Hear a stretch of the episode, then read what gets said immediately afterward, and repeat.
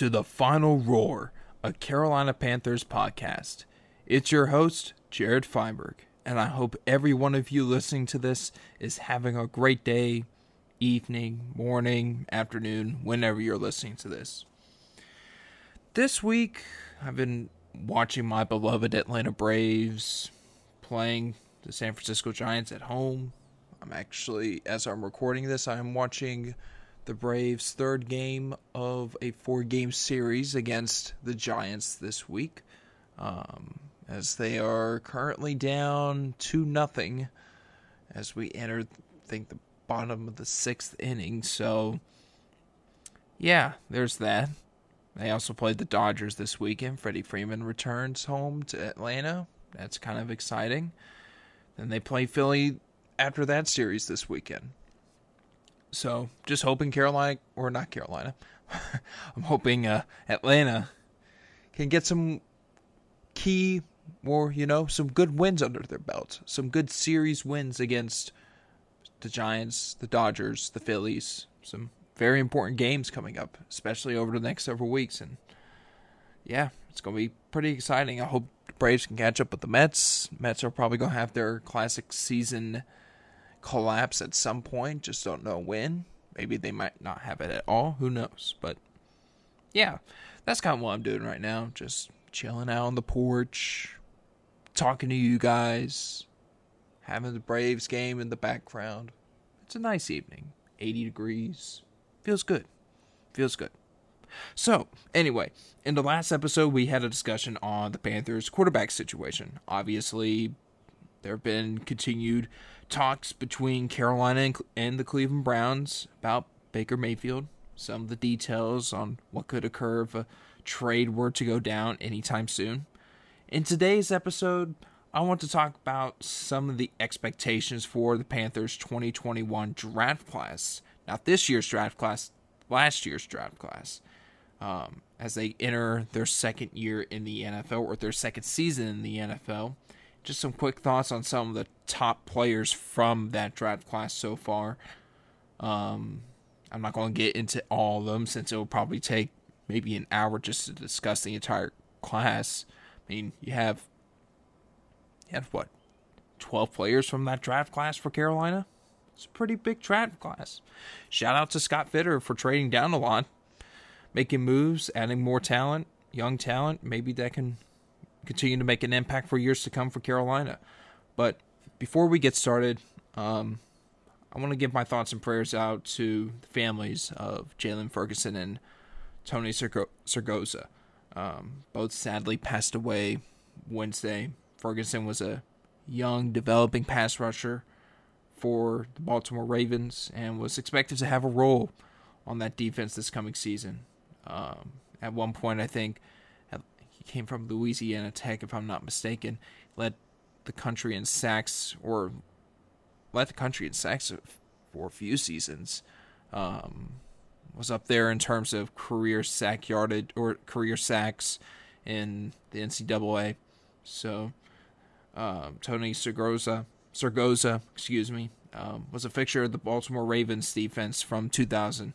Um, the great Baltimore Ravens defense from that year, um, at the tail end of his career, and, and, he was a key part of both the Colts and Ravens defense from 1990 to 2001. So, um, man, it's just it's so heartbreaking to see um, this news and Baltimore Ravens fans having a uh, a very a very uh, tragic day today, and I know. Ravens fans are hurting. I know my colleague Nick Price, who's a Ravens fan. I know he's uh, been in bit of a down mood today, um, and obviously so. The death of Jaylon Ferguson and Tony Siragusa um, will definitely hurt for a while. So, um, again, I send my thoughts and prayers to the families of both current and former player. Um, may they both rest in peace. So, other than that, let's go ahead and get into the draft class expectations from the class of 2021. So, first up, we got Jaycee Horn, cornerback from South Carolina, eighth overall pick from a year ago. Um, he ended up getting some rave reviews during OTAs and minicamp um, over the last few weeks or so. Um, some some within the organization think he might be the best corner on the team, better than Donte Jackson. We'll see. We'll see what happens. Um, he offers great size, amazing coverage and ball skills. He's very good in press coverage. He's physical at the line of scrimmage. He has a knack for making plays on the ball. Offers good run support and tackling technique. I mean, he has all the makings of a number one cornerback in the NFL, like a high end number one cornerback in the NFL. Um, one of his draft uh, teammates from from last year's class, Patrick Surtain, he's already I, I would argue he might actually be there as a top corner in this league. Um, just of how he performed this past season. Patrick Surtain, the second, son of Patrick Surtain, uh, he he's going to be very good for a long, long time. I'm very excited to see what he does this coming season. But Jaycee Horn, you know, he's coming off a foot injury that limited him limited him to only three games this past season. And you know, I I, I see this more as a semi rookie year for Jaycee Horn. You know, he's got a full season to look forward to. He's healthy. Hopefully, he can stay healthy. If he does stay healthy, I believe he has the talent to be the best cornerback or maybe the best player on this roster. Some within the organization, from what's been reported, some believe he's already there, which is quite impressive for someone has, who only played three games last season. So, you know, expect there to be some welcome to the NFL moments for Jaycee Horn here and there this coming season. Um, I wouldn't really put it up too much against him if he ends up getting burned a couple times, um, trying to be too aggressive. You know, this is if he's able to stay healthy this year, this will be his first full season in the NFL. So maybe some of the time he took away while in rehab, watching film, continue to grow more, learn the playbook. Um, maybe that will help him a lot in his development, but how he does on Sundays will we'll we'll just have to wait and see. But I can definitely see him being so good to, to the point where he ends up making the Pro Bowl, like an easy Pro Bowl vote. That type of good. And some people think he is. So we'll have to wait and see on that. But my expectations for Horn are that, you know, he's going to have a semi rookie year. So I'm not going to put too much against him. Give him, give him a little bit of the benefit of the doubt. Um, I expect a good year two from Jaycee Horn, a healthy year two, and one that will help the Panthers defense out so much in the secondary. Um, I can only imagine what that secondary would have been like had Jaycee Horn stayed healthy. Of course, Stephon Gilmore probably wouldn't have been on the roster. I, I don't think C.J. Henderson would be on the roster either. Maybe he would. Who knows? But um, that those are kind of what my expectations are for Horn. Obviously, could also make the Pro Bowl. Let's move on to Terrace Marshall, former wide receiver from former wide receiver from LSU. I can't speak today. See, this is kind of the more unfiltered, unedited podcast I wanted. Just kind of speak my mind, speak openly. If I screw up, I screw up. It is what it is. So we're moving on. Terrace Marshall, wide receiver from LSU, former wide receiver from LSU, big bodied receiver, was a part of the elite receiver tandem in 2019 at LSU that featured Ja'Marr Chase, who's arguably one of the 10 best receivers in the league, and Justin Justin Jefferson, who's arguably one of the five best receivers in the league, in my opinion. Um, of course, with Terrace Marshall, um, I was big on him during that draft class. I had a first round grade on him. Um, he's got great ball skills, great size, understands how to separate still developing as a route runner. Think he could do a better job breaking at the top of routes, breaking off his routes on out breaking in breaking routes. Um, but he can create natural separation due to his size and length. I think he can also do a better job at expanding his release repertoire. And I think, you know, he didn't have a lot of production. He he had very little production this past season. I think a lot of it had to do to just how just how bad the offense was this past season. So I just don't think that really helped things much for Terrace Marshall. Now we we saw flashes here and there. Very few flashes though. We saw in the preseason. For example, the Colts game in the preseason when he had that long catch and run. Um, flashed a little bit throughout the regular season, but was injured at times, and you know it just never really put it together. So the question really is, will he be featured more in Carolina's offense with Ben McAdoo as the offensive coordinator? Will he be able to put it all together? There have been a lot of rave reviews about Terrace Marshall. Could he end up having a breakout season this year? Maybe one that could see Robbie Anderson out the door after 20 after this coming season. Who knows? But I do believe that Ben McAdoo will do his best to try and incorporate Terrace Marshall into the offense as best he can. I could see where they play Robbie Anderson a little bit more in the slot and allow Terrace Marshall to play on the boundary as maybe a traditional Z receiver.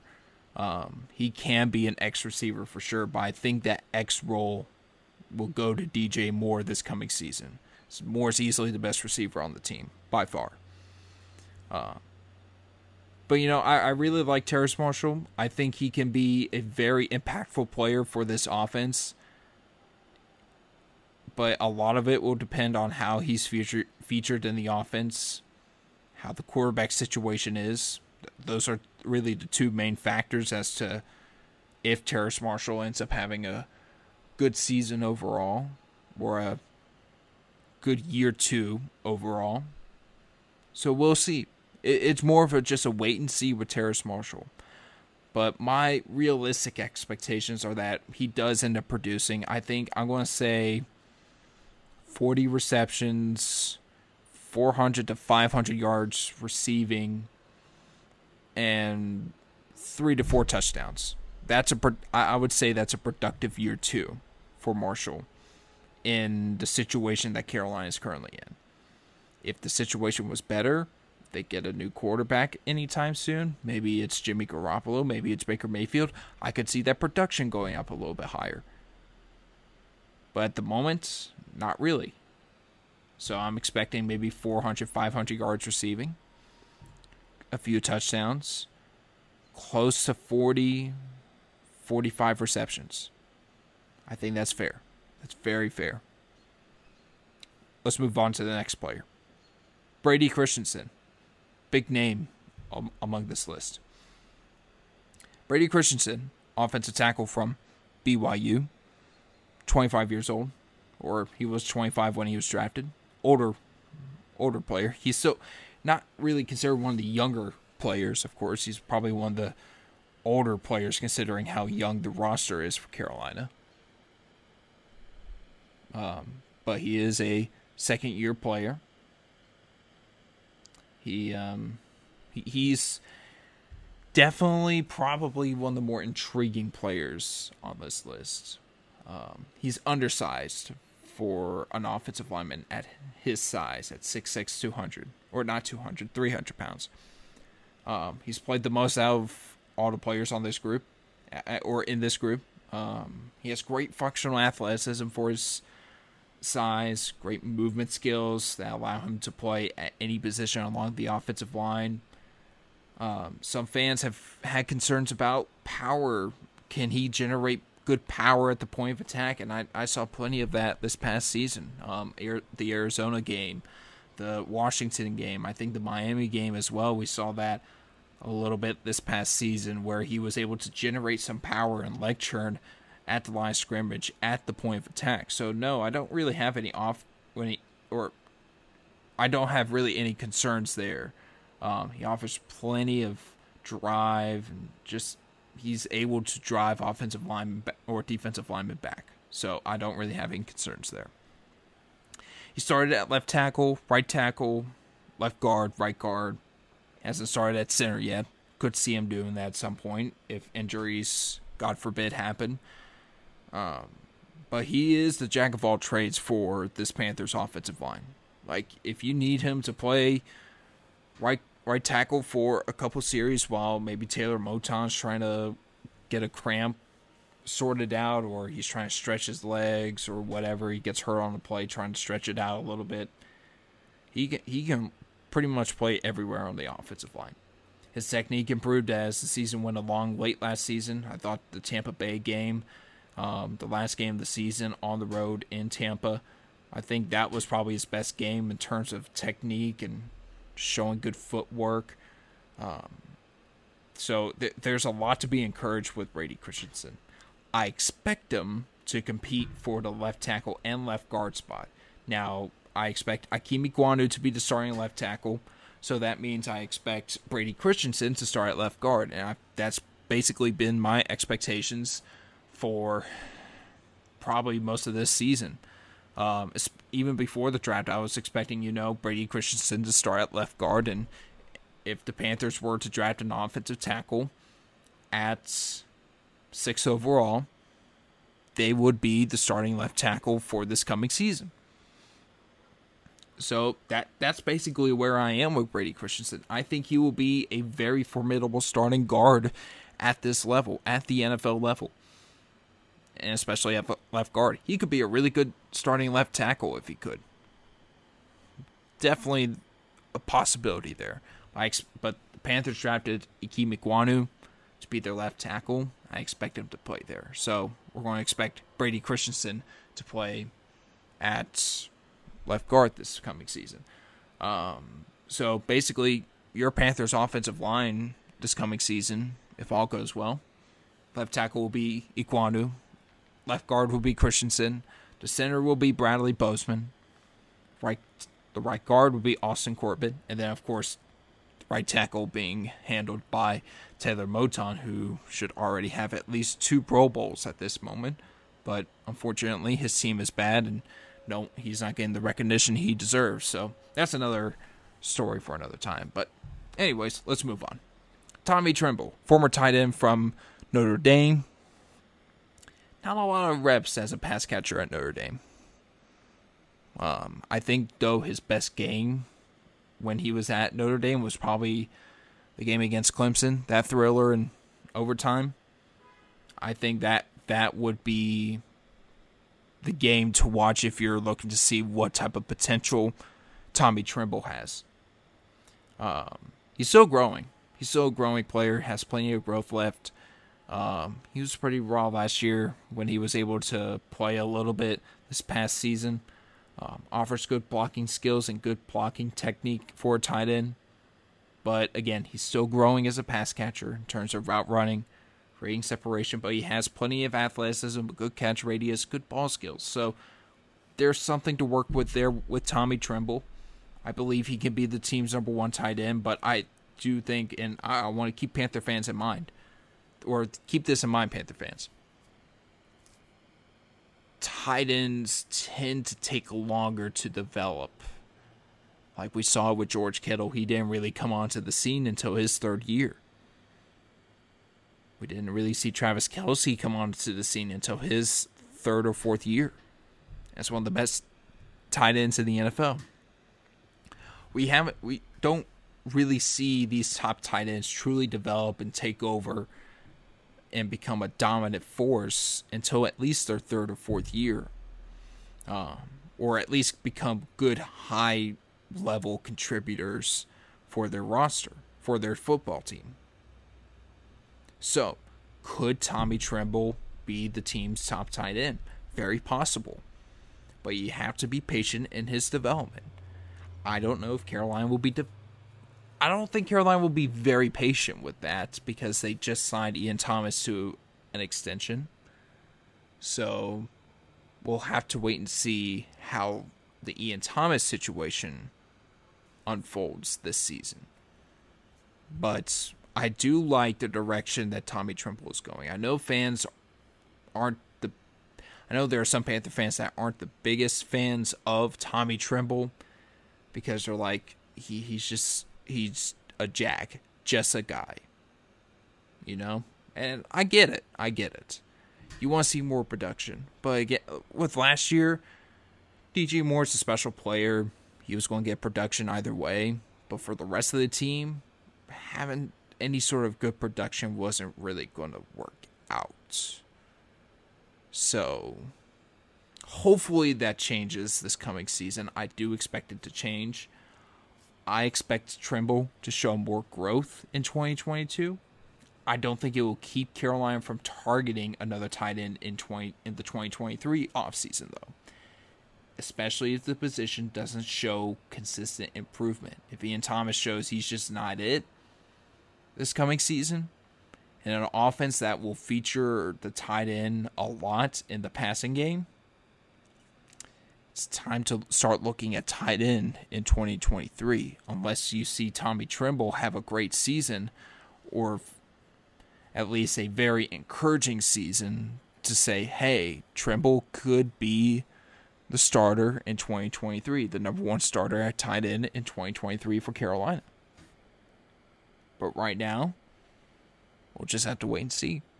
But I do expect more growth from Tommy Tremble. I do expect him to find a role on this team and to be a quality starter for this football team. That's kind of where I'm at with Tommy Tremble. Two more players to go. Chuba Hubbard, former running back from Oklahoma State, one of the best rookie runners from this past season while filling in for the injured Christian McCaffrey He flashes home run speed, the ability to move the chains, running north and south, flash some moments where he can be a solid change of pace back, but I think the issue is he's not going to have he's not going to get a ton of reps this coming season unless God forbid Christian McCaffrey gets hurt again. Reason why is the Panthers signed D'Onta Foreman in free agency, former running back from the Tennessee Titans who happened to take over for the injured Derrick Henry and produced pretty well for Houston or for Tennessee this past season. So expect D'Onta Foreman to be the number two back on this roster. But Chuba Hubbard could steal that job from him if he improves his balance and the strength with his eh, his balance and strength with within his core and his lower half. If he's able to get stronger there, that will help with better balance, better stability on the ground, and being able to shed off tacklers easily. Easily. You know, there there were times this past season where he just straight up fell because he lost balance. I think if he works on that balance this offseason, if he has, we could see Chuba Hubbard being the number two back on this team. But I expect him to be more of a change of pace back for this for this football team, as D'Onta Foreman's probably the number two back behind Christian McCaffrey. Um, that's kind of where I am with Hubbard. I think that's where a lot of people are right now with Chuba Hubbard. Could he be the future running back of this team? I don't know. I just want to see if Christian McCaffrey can stay healthy. If McCaffrey can stay healthy at least this season, or at least play or start 15 or at least 14 games this season. If McCaffrey can play at least 14 games this season, I'd have no problem sticking sticking with McCaffrey moving forward. But Chuba Hubbard, he's kind of he's kind of in a tough spot. Will probably be the number three back this coming season. Last player on the list. Daviyon Nixon, former defensive tackle from Iowa.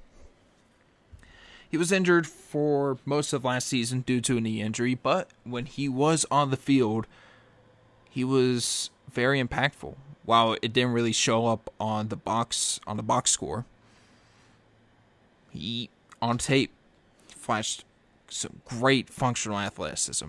He's a great athlete, very powerful, very explosive showed plenty of flashes of pocket disruption and penetration, and he can overwhelm opponents with his explosive, explosiveness and power at the point of attack. He has the talent to be the future number two defensive tackle next to Derrick Brown down the road, but he'll probably be in the. Rot- my expectation is he'll probably be a fixture on the Panthers' defensive line rotation. I'm going to be high on Daviyon Nixon either way because he was my top ranked defensive lineman from the class of 2021 as a whole. I thought he had the potential to be a very good defensive tackle at the next level. I still think he can. Um, but he'll need further development. He may start out on the physically unable to perform list, the pup list, for the first few weeks of the season until he can be ready to go and start or even be a part of the rotation for Carolina. But that is a player you would want in your rotation. He's young, he's still developing, but he has all the traits you look for in a potential star at defensive tackle. This guy went in the fifth round. I had a second round grade on him. Went in the fifth round. That's that's quite the steal for Carolina. Quite the quite the steal for Scott Fitterer, if I may add. But again, once he's healthy, he'll be a fixture on the Panthers' defensive line rotation. I could see by year three or year four, he's the starting defensive tackle next to Derrick Brown, assuming Derrick Brown is still on the roster. Assuming he, assuming Derrick Brown ends up having a good year this coming season and ends up being a true cornerstone piece of the Panthers defense. That'll be something to keep an eye on.